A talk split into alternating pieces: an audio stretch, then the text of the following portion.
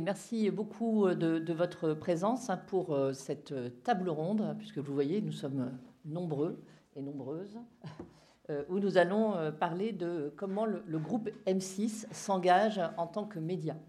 Donc, commencer par euh, me présenter. Donc, je suis Sandrine Raffin, je suis euh, la présidente, la fondatrice d'une, euh, d'un cabinet de conseil et de communication spécialisé en RSE. Donc, on travaille sur la création, la mise en place de stratégies RSE pour nos clients. Et on travaille aussi sur cette communication ou la façon dont les marques, notamment, s'engagent dans le domaine de la RSE. Et donc, je vais être euh, aujourd'hui l'animatrice de cette table ronde et euh, en présence d'Isabelle Verica, qui est juste à ma droite, qui est directrice de l'engagement du groupe M6, euh, Claire Poisson, qui est fondatrice et vice-présidente de l'association Tougap, Mélanie Mingot, qui est directrice de la rédaction de M6, qui est tout au bout ici. Et sur ma gauche, Nathalie Renaud, qui est marraine de la Fondation M6 et qui est également donc, journaliste et présentatrice du journal télévisé. Samir Benguenouna, qui lui est journaliste à la rédaction euh, du groupe M6. Et puis, vous ne la voyez pas encore ici, mais elle est juste là. Et euh, en fin de cette table ronde, euh, Annabelle Guilly, qui est directrice des études pour M6 Publicité, nous donnera un aperçu de la dernière étude, puisque c'est une étude annuelle qui est conduite par, par M6. Alors, l'engagement du groupe M6, il ne date pas d'hier, hein, puisque déjà ça fait cinq ans que le groupe est partenaire du Grand Prix de la marque engagée, euh, Link Up. Vous savez que ce prix est remis tous les ans lors de la soirée euh, de la première journée de, de Pro Durable. Donc c'est ce soir. Et euh, c'était à l'origine un prix, aujourd'hui on en parle beaucoup plus, hein, comment les marques s'engagent et comment valoriser, soutenir, mieux comprendre l'engagement des marques. Et à l'époque, le groupe a été notre premier partenaire sur, sur ce prix qui justement veut récompenser les initiatives qui font que, au-delà de démarches RSE solides, les marques vont vraiment engager aussi leurs équipes, leurs consommateurs, leur façon de, vraiment euh, conduire leur business model. Euh, M6 a par ailleurs euh, mis en place à la fois des démarches RSE à l'interne et on va voir également donc en tant que média. Et face à l'accélération aujourd'hui des attentes à la fois de la société, des collaborateurs du groupe, mais également on pourrait aussi parler des annonceurs, hein, des marques qui viennent faire de la publicité euh, au sein des, différents canaux que propose le groupe, eh bien, face à cette accélération, on va le voir, même s'il euh, y a un engagement déjà de longue date, il y a une véritable aussi accélération de l'engagement euh, côté groupe. Alors justement, je vais me tourner vers Isabelle pour lui demander ben, quand et comment a commencé cet engagement et s'est construite la démarche du groupe M6 en matière de RSE, bien sûr. Merci, merci Sandrine. Bonjour à tous. Euh, oui, vous l'avez dit, Sandrine, cet engagement du groupe M6 ne, date pas d'hier. Toutefois, on a souhaité, euh, il y a à peu près un an et demi maintenant, euh, structurer notre engagement pour lui donner bah, plus, de, poids. Et comment, on s'y est pris? On s'est vraiment appuyé sur l'ensemble des parties prenantes avec lesquelles on interagit. Donc on a lancé une grande consultation à la fois auprès de nos collaborateurs, puisque évidemment, ils sont, les, premiers, euh, acteurs de, ce plan d'action. Mais on est aussi allé interroger l'ensemble des parties prenantes, que ce soit euh, euh, nos clients, nos partenaires institutionnels, nos partenaires commerciaux. On a mené une cinquantaine d'entretiens et on a aussi mené un, panel auprès de nos téléspectateurs et nos auditeurs, puisque le groupe M6, c'est aussi des, chaînes de radio. Et on les a interrogés sur la vision à chaque fois que chacun d'eux avait du groupe M6, les enjeux sur lesquels ils nous, il nous attendaient et euh, la manière dont ils nous, nous percevaient. Donc fort de, de, ce travail, de cette cinquantaine d'entretiens, il y a eu plus de, plus de 1500 personnes interrogées euh, au, au, total, on est ressorti avec une liste d'enjeux stratégiques sur laquelle on a construit notre, notre plan d'action. Alors, le plan d'action, il fallait faire des choix. Il s'articule autour de, six feuilles de route euh, vous verrez, il y en a quatre qui sont dédiés à l'environnement, deux qui sont plus sur des sujets euh, sociaux et sociétaux. Sur la partie environnement, évidemment, il y a un sujet autour de l'empreinte carbone, comment évidemment, en tant que média, on agit sur les externalités euh, de, l'activité de l'entreprise sur, sur ce sujet-là. Le sujet de l'éco-production, puisque une grande partie de, de, notre bilan carbone est évidemment sur il y a la diffusion de nos programmes, mais toute la partie production de nos programmes. Donc comment on change les pratiques sur nos tournages pour réduire l'empreinte carbone de, ces productions? et puis aussi des sujets sur la sobriété numérique, puisqu'on est un média traditionnel, mais nous avons aussi des plateformes de, streaming. Donc comment on, arrive aussi à faire que ce sujet du numérique eh bien, propose à la fois en interne, mais aussi aux consommateurs de modifier, de modifier leurs pratiques, un sujet d'anti-gaspi. Euh, je dirais, du bon sens euh, euh, assez classiquement, mais il faut aussi démarrer par là, puisqu'il y a aussi des, progrès à faire. Et puis deux feuilles de route, une sur l'égalité des chances. Et donc, sur ces sujets d'égalité des chances, il y a eu deux thématiques qui sont ressorties sur les sujets d'égalité homme-femme et la diversité sociale. Et puis enfin, des sujets de pédagogie aux médias. Comment, en tant que médias, on permet à nos publics, euh, comment on leur donne les clés pour décrypter l'information sur les sujets par rapport aux fake news, pour essayer évidemment par rapport à nos médias traditionnels, eh bien, de donner ces clés de compréhension euh, des médias. Je ne vais pas rentrer dans le détail de ces feuilles de route. Euh, on a voulu, on a fait le choix au jour d'aujourd'hui de, vous donner des actions concrètes qui ont été mises en œuvre. Juste vous dire peut-être les spécificités, en fait, ce qui est ressorti de cette consultation ça a été de nous dire qu'en tant que média, évidemment, on est euh, un secteur très attendu puisque euh, on doit être représentatif de la, de la société. Le groupe M6 est ressorti comme un des groupes qui était sûrement le plus proche de ses publics, qui incarnait cette proximité. Et donc on nous a dit de manière assez large et, consensuelle, tout, toute partie prenante confondue, qu'il fallait qu'il y ait une vraie cohérence entre l'entreprise qu'elle mettait en œuvre en son sein et les messages qui étaient passés sur nos antennes. Donc vraiment ce, euh, cette euh, exigence de cohérence entre l'interne et l'externe. Et puis aussi, euh, évidemment, les sujets environnementaux sont, ressortis, mais on nous a dit, finalement, ces sujets environnementaux, il n'y a, plus tellement à en débattre, c'est une évidence, il faut que vous soyez présents dessus, mais n'oubliez pas tous les enjeux sociétaux. Ça, c'est vraiment, je pense, un, sujet sur lequel on, nous attend davantage, nous, secteur des médias. Et donc, c'est la raison pour laquelle aujourd'hui, on a choisi de, mettre, je dirais, l'accent sur deux sujets plus sociétaux. Vous avez décidé aujourd'hui de mettre l'accent sur ces sujets plus sociétaux, euh, mais euh, tout ça est conduit par une direction de l'engagement, mais qui existe déjà depuis euh, quelque temps, je crois. Et, et comment c'est perçu à l'interne? Chez M6 Justement, vous parliez d'interroger les parties prenantes. Ben, ça a été dans cette, dans cette logique, en fait, effectivement, les actions d'engagement du groupe, elles existaient de, longue date, euh, mais sans qu'il y ait vraiment une, coordination. Donc c'est pour ça que la direction de l'engagement a été créée il y a, à peine, il y a à peine deux ans, vraiment pour arriver à donner, à donner ce cap. Euh, et bien la manière dont c'est perçu, je pense que ça permet aussi à chacun en interne d'avoir...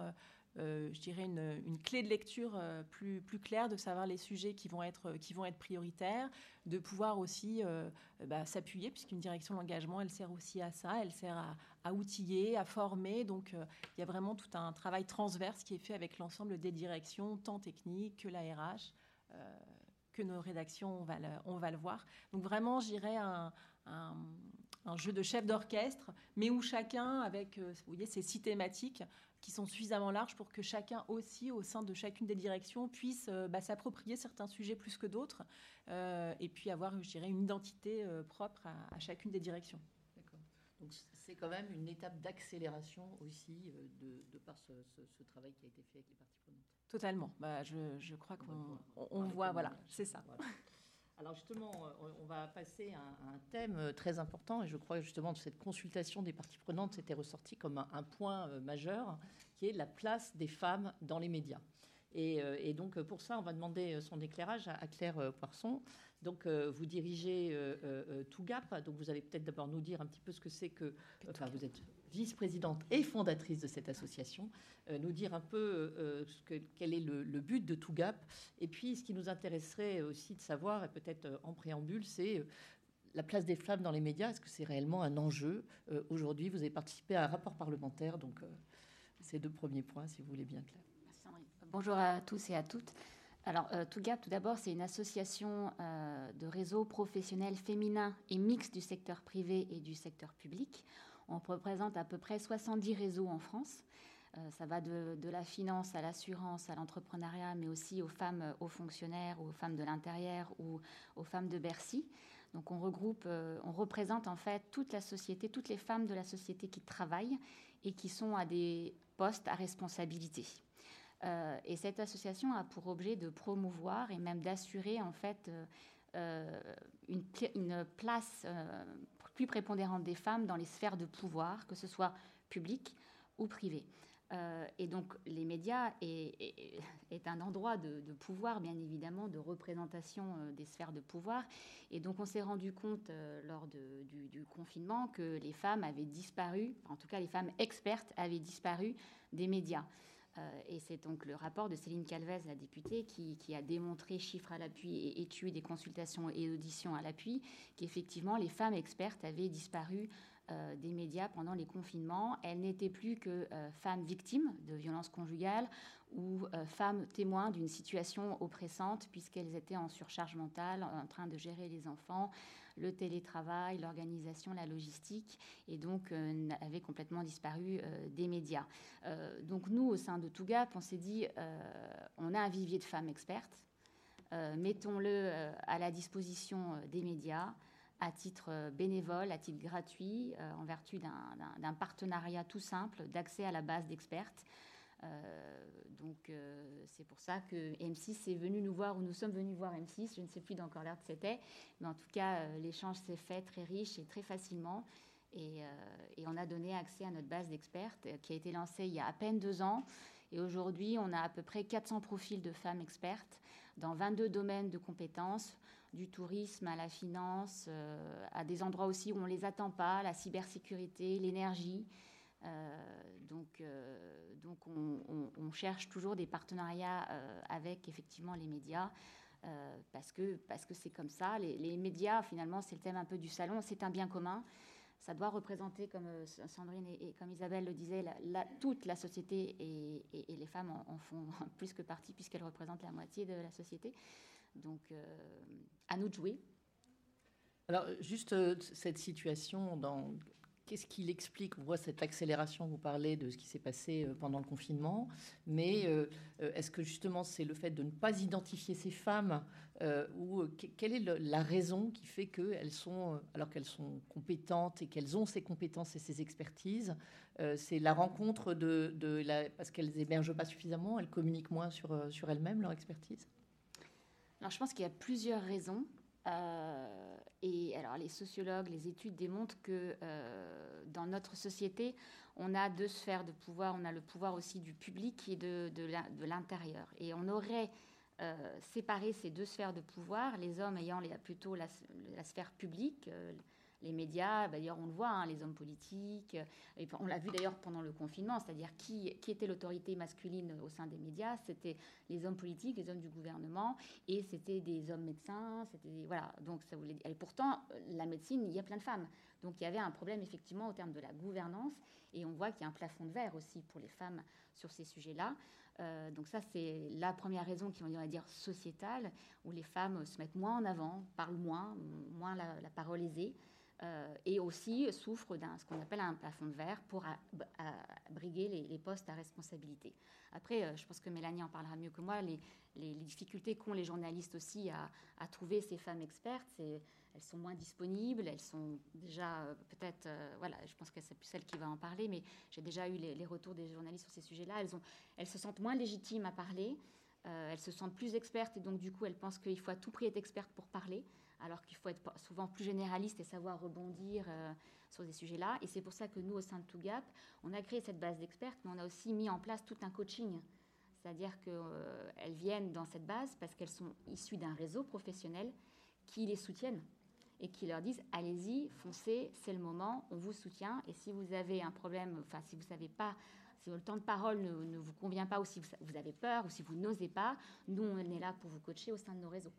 D'accord, ça c'est très, très intéressant. C'est-à-dire que ce n'est pas uniquement de mettre à disposition ces expertes, mais de les accompagner euh, pour que justement elles prennent de la science. Alors euh, justement, euh, Mélanie Mingo, donc comment au niveau de la rédaction, je crois que vous êtes considérée comme bonne élève quand même globalement chez M6. Il y a pas mal de femmes déjà. un homme aussi, hein, heureusement, autour de, de, cette table. Mais en tout cas, au niveau de vraiment de la prise de parole, est-ce que c'est une réalité déjà, cette place des femmes? Oui, alors effectivement, on est plutôt bon élève euh, à la rédaction d'M6. Déjà, euh, Nathalie Renou euh, fait partie de nos présentatrices. Nous avons des présentatrices, cinq femmes et deux hommes, remplaçants compris. pour les chroniqueurs plateau, c'est paritaire. et c'est une, une, rédaction qui est assez féminine. Évidemment, ça varie d'une année sur l'autre. Il y a eu des années où il y avait plus de femmes.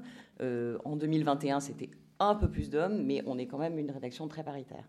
Et pour ce qui est de la présence des femmes à l'antenne et des expertes, euh, les expertes, c'est un vaste sujet. Euh, euh, c'est pour ça que le partenariat avec Tougap a été vraiment très intéressant pour nous, parce que en 25 ans, je peux vous dire, 25 ans de métier, je peux vous dire que j'ai pu être confrontée à, en tant que journaliste, à, appeler des femmes qui me disaient je, je, pourrais, mais mon collègue Jean-Pierre est peut-être plus qualifié que moi. Alors je dis, mais non, non, pourquoi? Pourquoi? Non, non, non, non, venez. Alors oui, mais le problème, c'est qu'il faut que je, j'ai un emploi du temps très, très, très serré. Je préférais, donc, il y avait effectivement un problème d'emploi du temps, potentiellement euh, avec une vie de famille, mais aussi quand même un problème de légitimité. Donc ça, c'est, un, c'est et c'est pour ça que c'est très important d'avoir un réseau de femmes qui s'entraident, qui se, qui se, qui se, qui parlent entre elles et qui se conseillent les unes les autres, mais surtout dans des domaines où on ne les attend pas forcément. Ce que disait Claire est très important. Il n'y a pas si longtemps, on a eu une experte en.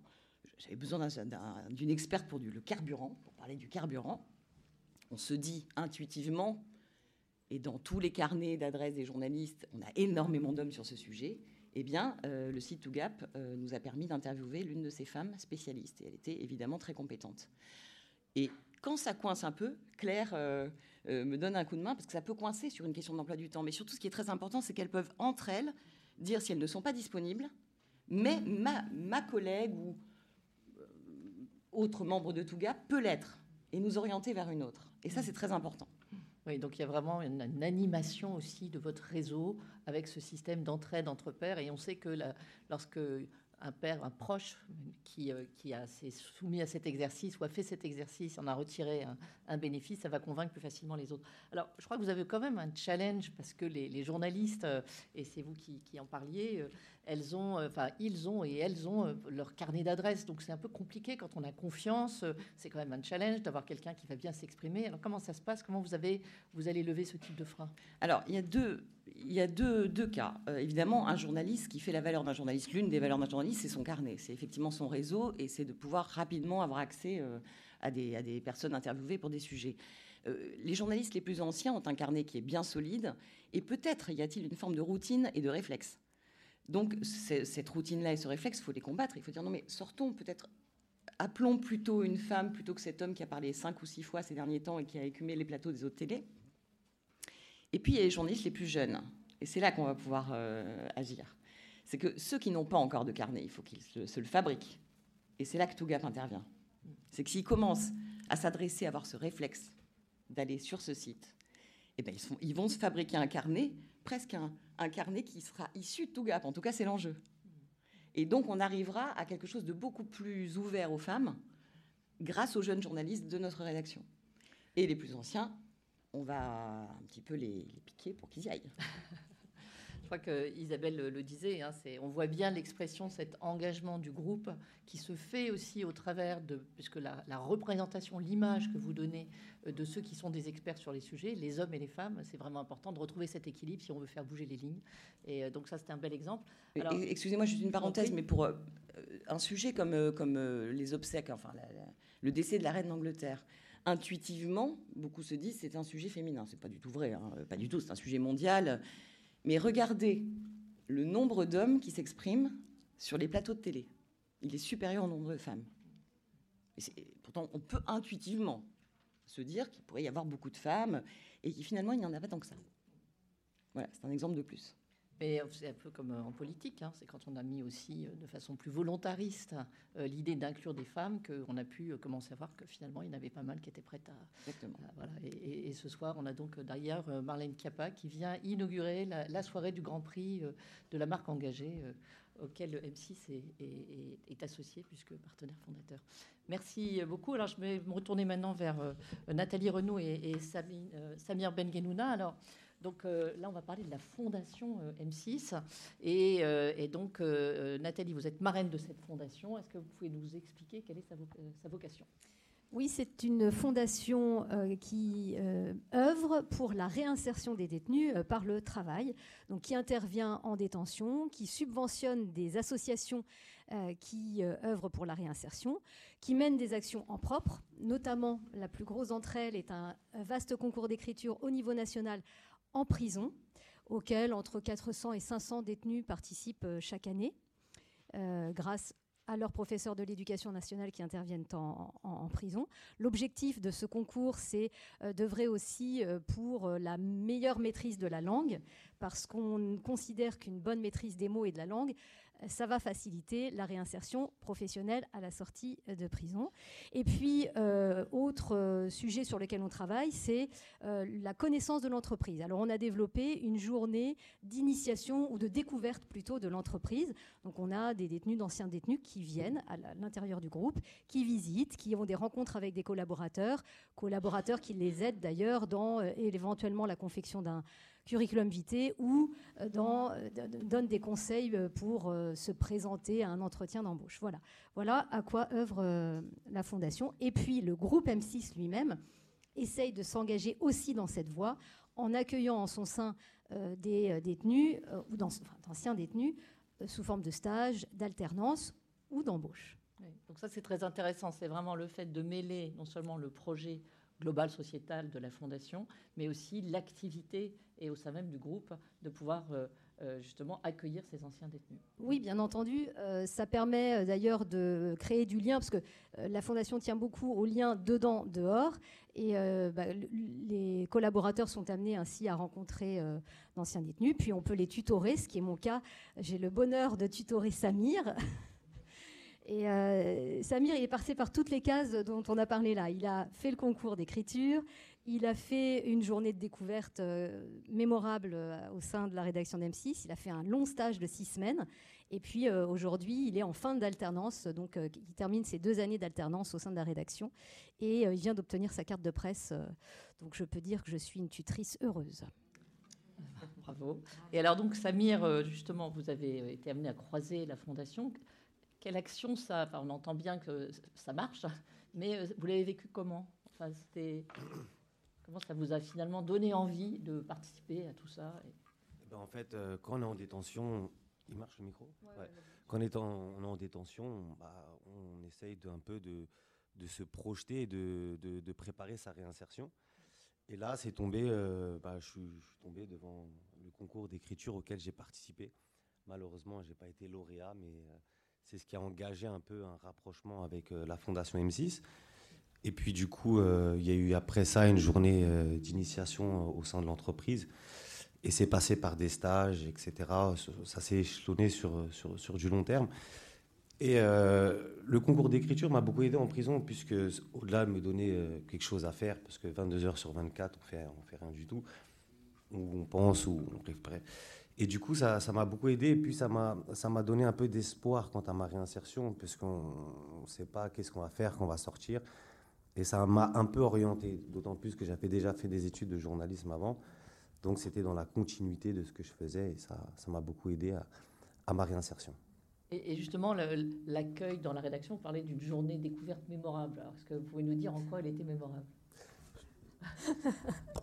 Non, mais euh, il faut imaginer, c'était, euh, tu avais une permission de sortir, hein, donc il était euh, encore en détention.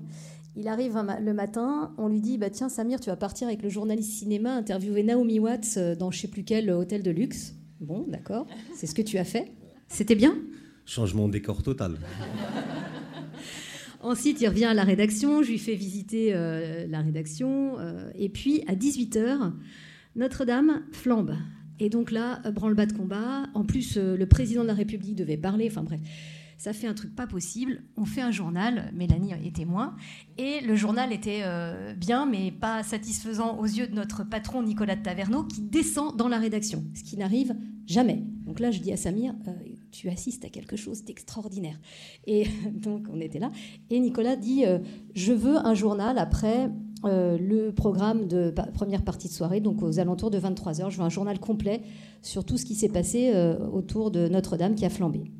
Donc là, la rédaction se met en ordre de marche et c'est parmi les meilleurs moments qu'on peut vivre quand on est journaliste. C'est-à-dire qu'on a trois heures pour faire un journal et tout le monde s'y met, tout le monde bosse. C'était un lundi, moi, c'est pas mon jour de travail.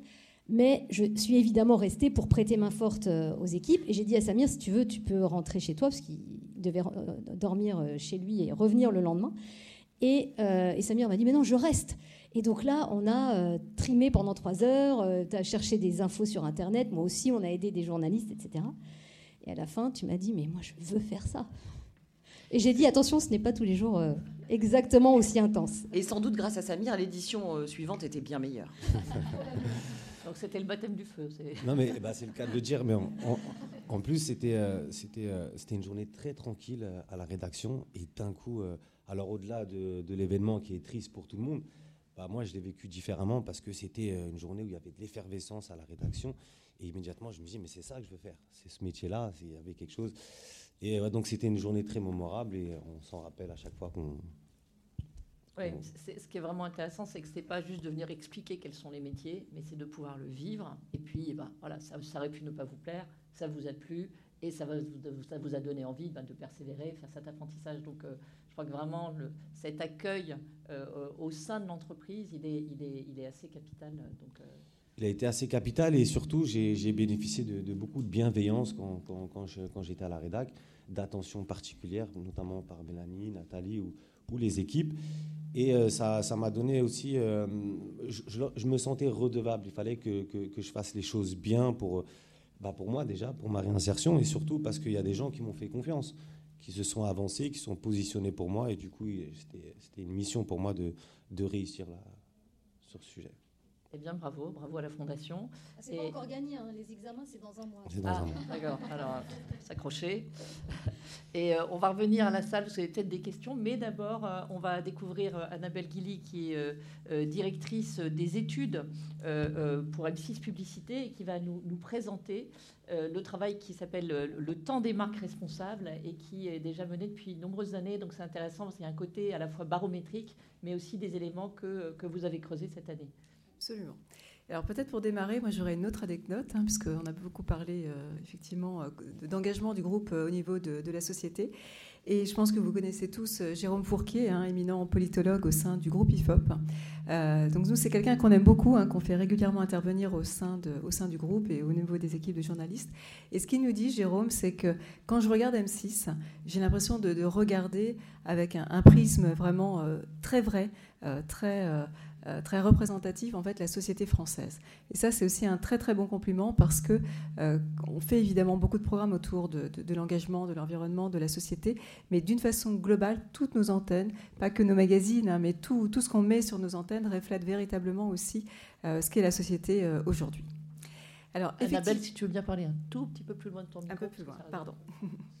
Euh, donc tu le disais, Sandrine, euh, cette étude, elle s'inscrit avec vraiment une vision barométrique, une vision dans, le long terme. Alors on l'a mis en place en 2019. Alors pourquoi? Pour plusieurs raisons. Alors, la première raison, c'est que c'est l'année 2019 où les préoccupations environnementales sont devenues, on va dire, la première préoccupation des Français derrière le terrorisme et le chômage. Deuxième point, donc moi je travaille à la régie publicitaire, c'est l'année où à Cannes, au Lyon-Cannes, 80% euh, des, campagnes portaient sur un engagement de, de marque. Et enfin, donc nous, on voyait émerger également de la part de, nos clients, donc euh, annonceurs et agences médias qui les accompagnent, de plus en plus de communication euh, sur, euh, sur l'engagement, les actions des marques sur nos antennes, et encore une fois, des communications grand public, hein, puisqu'on parlait ici de, télévision. Donc ce, baromètre, hein, ça nous engage nous aussi donc dans la durée pour suivre les comportements donc engagés des Français donc depuis maintenant plusieurs années. Et l'objectif c'est de répondre à un certain nombre de questions majeures. Euh, que font aujourd'hui concrètement les Français pour s'engager? Quels sont les leviers d'action qu'on peut aussi mettre en place du côté d'un groupe média comme le nôtre, mais aussi euh, du côté des marques? Alors, on travaille sur cette étude depuis trois ans avec Sociovision, donc du groupe euh, IFOP, hein, qui a aussi cette, cette approche hein, méthodologique très axée sur, euh, sur le long terme, puisqu'ils ont des baromètres hein, depuis 1975 pour suivre l'évolution donc, des grands sujets de société. Et cette année, on a fait un zoom particulier sur la jeune génération, les 15-24 ans, avec un institut qui s'appelle June Marketing, qui nous a permis d'interroger 3000 euh, personnes issues de cette population, et puis de faire un lab aussi euh, pour interroger de façon beaucoup plus qualitative cette jeune génération. Alors quand on fait une étude au sein de la régie publicitaire, alors c'est un peu comme dans une rédaction, on a des véritables partis pris. Euh, l'objectif, ce n'est pas d'être simplement un, reflet, on va dire, hein, des, réponses que nous disent aujourd'hui les Français en matière d'engagement, mais c'est aussi de, creuser et parfois d'être un peu poil à gratter donc, euh, sur un certain nombre de, sujets. Alors le premier qu'on a, a creusé cette année, c'est euh, c'est la diversité, la pluralité des 15-24 ans. C'est vrai qu'on présente souvent cette génération comme étant la génération climat, mais derrière, quand on creuse, hein, tous les jeunes ne sont pas euh, ne sont pas engagés. Donc il y a encore un certain nombre d'entre eux euh, qu'il faut aller chercher, sur lesquels il faut aller justement donc les faire changer de comportement. Et puis aujourd'hui, c'est aussi une génération qui qui, qui, privilégie davantage aussi la préoccupation au quotidien de, de, pouvoir d'achat à ceux parfois sur, sur l'environnement. Deuxième autre sujet qui nous semblait absolument majeur de, euh, de creuser cette année, c'était la population des. Pourquoi? Parce que vous allez le voir dans un instant, ça représente plus de la moitié de la population française et surtout, on a un rôle tous à jouer en tant que marque média et en tant qu'annonceur ou entreprise, acteur économique d'une façon générale, pour aller les chercher, aller les sensibiliser, aller les accompagner et proposer des, réponses spécifiques pour qu'ils, eux aussi, donc, participent à ces, différents changements au sein de la société.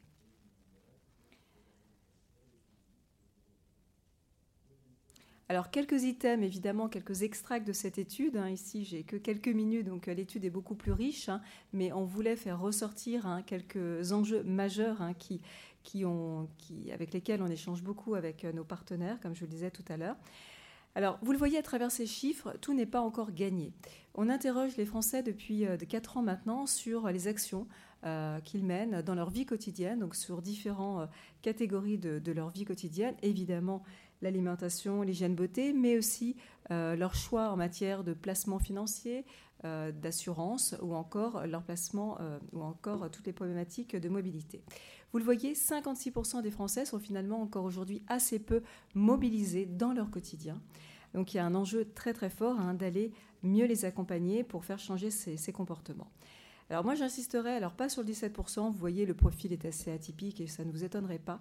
Moi j'insisterai plutôt sur le 39% on a 39% des, Français qui ont un profil euh, finalement assez euh, représentatif de la population française.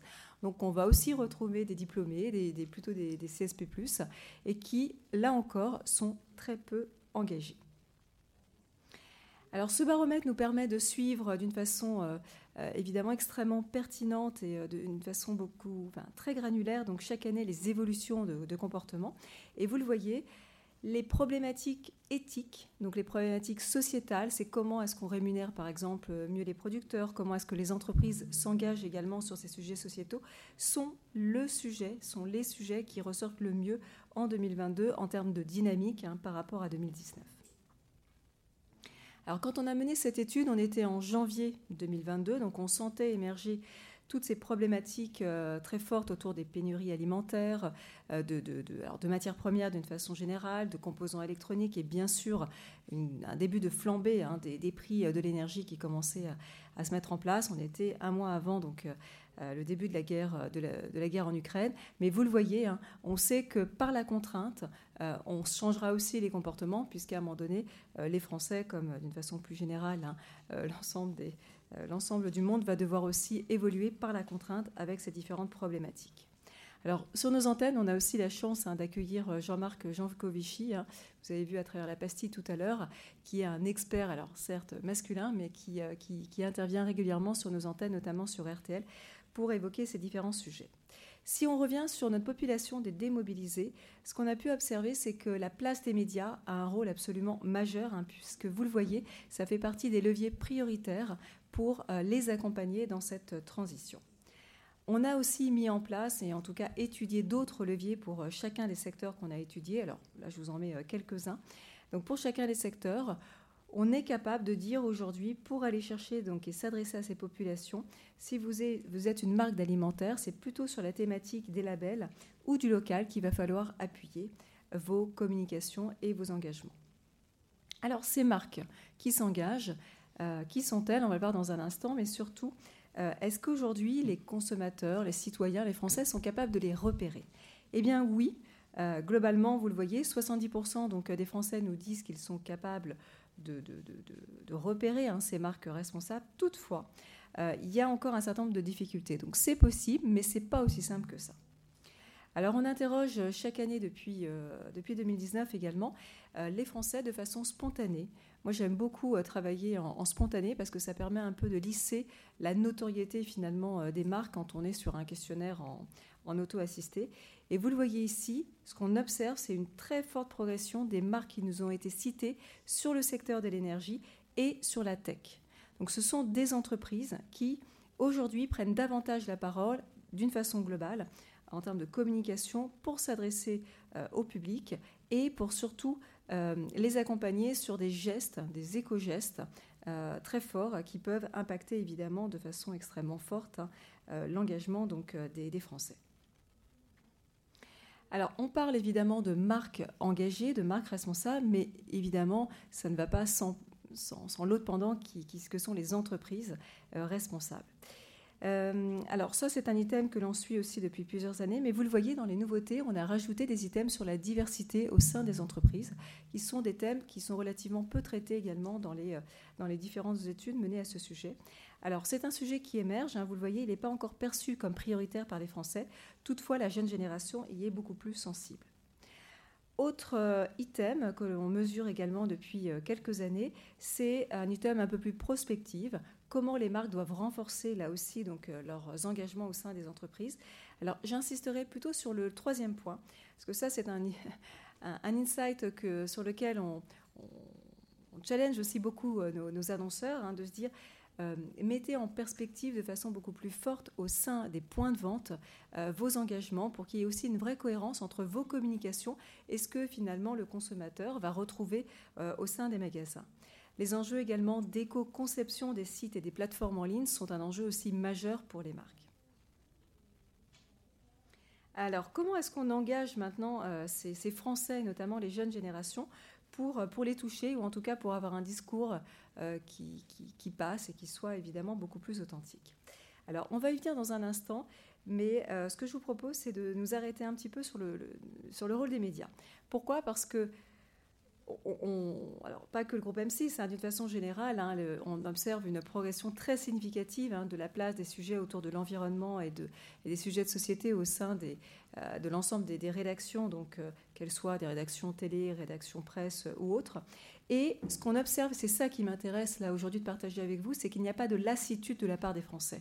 Vous le voyez, 70% des Français nous disent on veut encore plus de programmes qui parlent de ces thématiques et surtout qui nous apportent des solutions positives et concrètes pour nous accompagner dans notre quotidien. Alors je vous propose de regarder un exemple concret à travers euh, Capital Terre, qui est un petit programme court qu'on diffuse sur Sisplay et qui accompagne finalement euh, enfin en tout cas qui explique hein, les éco-gestes qu'on peut mettre en place dans notre quotidien, dans notre maison. Bienvenue dans Capital Terre. Et si vous faisiez des économies dans votre maison tout en protégeant la planète Vous allez voir qu'avec quelques gestes simples, vous allez réduire toutes vos factures. Aujourd'hui, nous passons nos mauvaises habitudes à la casserole. La cuisine, c'est la pièce la plus gourmande en énergie de la maison. Et une des solutions pour lutter contre le réchauffement climatique se trouve ici.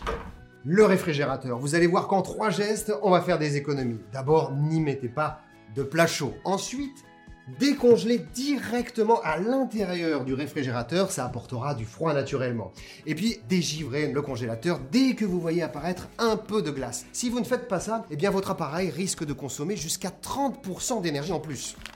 Des économies ici aussi, côté cuisson. Regardez, avec ce simple couvercle sur vos casseroles, vous consommez 4 fois moins d'énergie. Et puis enfin privilégier le micro-ondes, lui, il consomme jusqu'à 75% de moins qu'un four traditionnel. Voilà, simple et économique, un budget aux petits oignons. À vous de jouer. Alors, ce programme, il est très caractéristique du positionnement euh, d'M6 en matière de, traitement d'informations, on va dire, euh, sur ces sujets-là, puisque vous le voyez, on est sur un positionnement très clair, très simple, très pédagogique. Et là, en l'occurrence, on concilie enjeux économiques et enjeux euh, écologiques. Un autre exemple que j'aime beaucoup citer, c'est celui de Top Chef. Alors ça, c'est un programme en plus qui engage énormément les jeunes générations. Et donc chaque année, on a une épreuve hein, justement autour de l'anti-gaspillage et une autre épreuve qui permet à chaque candidat euh, d'exprimer à travers un plat créatif euh, ses engagements. L'incarnation, c'est aussi un point absolument majeur aujourd'hui pour communiquer sur, ces engagements, parce que ça permet de finalement d'avoir un modèle hein, qui, représente et qui incarne de façon très, concrète aussi comment les marques peuvent, euh, peuvent accompagner les consommateurs. Un autre item euh, très intéressant aussi pour les marques, c'est le deuxième item qui apparaît ici sur ce slide, c'est finalement une attente des Français de, autour d'une communication qui permet de rassembler engagement et communication de, marque tout court arrêtons de siloter les communications avec d'un côté, donc euh, je valorise mes produits et de l'autre, je, valorise mes engagements. Non, euh, il y a une attente hein, de, pouvoir concilier donc euh, les deux et ça marche plutôt bien pour, pour les marques qui le font. Enfin, s'adresser aux jeunes générations, on le sait, c'est un exercice extrêmement complexe, un vrai challenge hein, pour, pour nous tous. Dans quelques items, je partage ici quelques items qu'on a pu mettre en perspective. Euh, alors évidemment, vous voyez, il n'y a pas de langue de bois. Hein. Quand on a testé un certain nombre de communications, il y en a beaucoup qui, ont, vraiment été euh, bâchés. Hein. Vous le voyez ici, cette campagne de pub a été faite par des vieux et euh, c'est, ils sont complètement, complètement à l'ouest. Donc ce que veulent ces jeunes générations, tout d'abord, vous le voyez, hein, c'est une pluralité de la représentation des jeunes. Ils en ont assez de voir des jeunes urbains dans un loft parisien les représenter. Non, la jeunesse, elle est plurielle et ce n'est pas que ça. Deuxième point, c'est qu'ils ne supportent pas l'infantilisation des communications qui leur sont adressées. Ils veulent qu'on les informe euh, avec des preuves, un discours de preuves, et pas qu'on les euh, infantilise ou qu'on les sensibilise. Enfin, donc, euh, autre point, la normalisation de l'inclusivité. Arrêtons de pointer l'inclusivité là aussi dans les communications. L'inclusivité, elle doit être intégrée de façon tout à fait naturelle dans les communications de marque. Et enfin, l'incarnation, qui ressort également beaucoup auprès de cette jeune, cette jeune génération. Enfin, donc, euh, vous le voyez ici, euh, ces jeunes, sont d'autant plus sensibles, je le disais, donc à tous ces facteurs de diversité et d'inclusivité.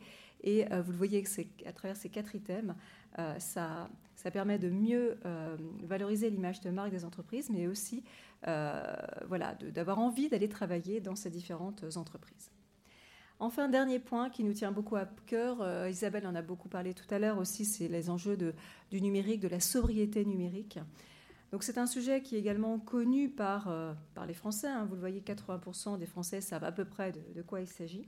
Mais nous, ce qui nous intéresse, c'est surtout de, comprendre quelles sont les actions euh, que les Français sont prêts à mettre en œuvre hein, pour réduire euh, leur pollution numérique. Donc vous le voyez, on a quelques écarts entre les jeunes générations qui sont beaucoup plus enclins notamment à, aller acheter des appareils reconditionnés plutôt que, l'ensemble des Français. Donc nous aussi, à travers euh, une plateforme en ligne qui s'appelle Sisplay, on a énormément travaillé sur ces enjeux, donc euh, euh, à la fois donc pour sensibiliser les consommateurs et puis pour nous-mêmes mettre en place hein, des, pratiques plus éco-responsables sur notre plateforme. Enfin, un point qui, est, absolument fondamental, c'est cette notion d'éducation. On éduque les jeunes générations depuis déjà maintenant pas mal d'années sur les enjeux autour de, l'environnement, mais finalement absolument pas autour de la pollution digitale. Donc tous les jeunes qu'on a, a interrogés nous ont dit c'est, c'est quelque chose que je ne connais pas très bien. On leur a expliqué de façon très détaillée et là, ils étaient prêts bah, finalement à, agir et en tout cas à mieux faire dans leur quotidien. Et Inès Leonarduzzi, donc, euh, que nous avions accueilli à notre event, on a aussi euh, beaucoup, euh, beaucoup parlé et, elle s'engage également donc, et elle fait bouger les choses au niveau, donc, au niveau de, l'Europe, au niveau de, de, nos gouvernements pour éduquer nos, bah, nos, plus jeunes enfants à, tout, à tous ces enjeux. Merci Annabelle. On voit une étude très complète, pluridimensionnelle. Euh, bah, pour terminer, il nous reste vraiment que quelques minutes. Peut-être on peut prendre euh, une ou deux questions. Est-ce que vous avez des questions dans la salle? Et si vous en avez, si vous voulez bien vous lever, aller vers le micro si ça vous ennuie pas, ou si vous parlez fort, ça ira, en disant qui vous êtes, s'il vous plaît.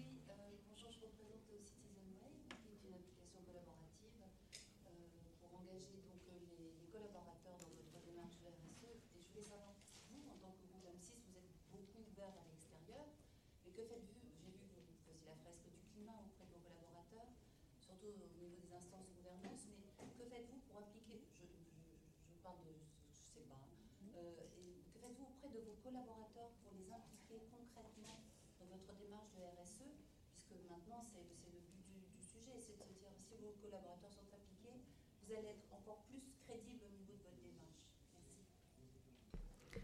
Vous avez entièrement raison. En fait, c'est de l'intérieur qu'on fait, qu'on fait changer les choses. Vous avez donné l'exemple de la, fresque du climat. on a démarré en avril. On a plus de 350 collaborateurs qui l'ont fait. Vous avez cité les membres du COMEX et du CODIR, et il était important qu'ils le fassent, parce qu'on sait tous qu'à un moment, quand l'impulsion vient d'en haut, eh ben, elle, est plus forte. Euh, mais l'objectif, c'est de former l'ensemble de nos collaborateurs euh, en fin d'année, enfin, fin d'année 2023. Et surtout, en fait, le parti pris a été de former nos propres collaborateurs à devenir fresqueurs. C'est-à-dire qu'on crée vraiment une dynamique interne alors, euh, les, gens qui le font, hein, la communauté de fresqueurs externes, c'est des gens très bien, mais je veux dire, nous, le parti pris a été vraiment de se dire, eh ben, c'est nos propres collaborateurs qui vont être cette dynamique euh, interne et qui vont, bah, qui embarquer euh, les autres. Ça, c'est un exemple. On, parlait tout à l'heure de la, de la fondation. Bah, là, pareil, alors la fondation, elle a 12 ans. Euh, autant vous dire qu'au départ, euh, ce n'était pas forcément gagné euh, d'avance hein, dans le groupe. ce sujet de la réinsertion des personnes qui ont connu un lien avec la justice, il peut être clivant. Mais je crois qu'on peut dire qu'au bout de 12 ans, c'est quelque chose qui est intégré. Je ne vous dis pas qu'on fait l'unanimité, que tout le monde trouve ça merveilleux, mais en tout cas, c'est un sujet maintenant dont, personne n'est dans ce groupe et, personne, enfin tout le monde a entendu parler de cette fondation. Et je crois que c'est aussi ce qui nous permet, au jour d'aujourd'hui, au-delà de la fondation, que le groupe puisse bah intégrer dans ses objectifs des, personnes qui, ont eu, ce passé-là. Parce que c'est quelque chose bah, qui, euh, qui se normalise, en fait, d'une certaine manière. Euh, mais vous avez entièrement raison de dire que c'est en interne. Bon, je ne vais pas rentrer dans une énumération, mais on a une mission handicap, donc euh, voilà, à, la rédaction, vous avez vu ce qu'on cherchait à vous montrer. Je crois que c'est ces enjeux de diversité en fait et de représentation de la société sur lesquels nous, les médias, on doit aussi être exemplaires. Euh, mais il y a aussi des choses qui sont faites. On a une mission handicap euh, qui existe depuis plus de 15 ans aussi en interne pour faire bouger les managers aussi dans les représentations qu'on peut avoir. Euh, voilà, je ne vais pas rentrer dans le détail, mais à la rédaction, voilà, sur, le, sujet du handicap, il y, a, aussi des personnes qui sont intégrées dans, les équipes. on a notamment aussi des,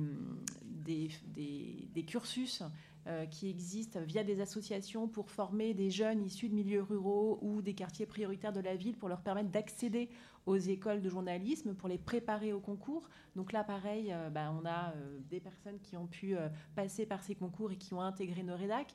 Et voilà, c'est d'essayer de changer les prismes de l'intérieur sur l'ensemble des sujets pour, bah, embarquer les collaborateurs, mais aussi notamment bah, ces sujets environnementaux sur lesquels il faut modifier des pratiques donc vous avez entièrement raison de dire qu'il bah, faut embarquer tout le monde de l'intérieur parce que c'est eux qui vont être moteurs de ce changement.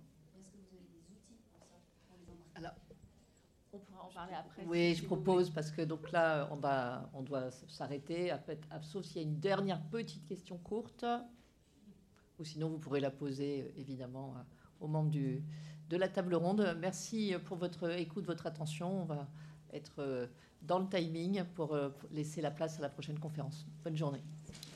Thank you.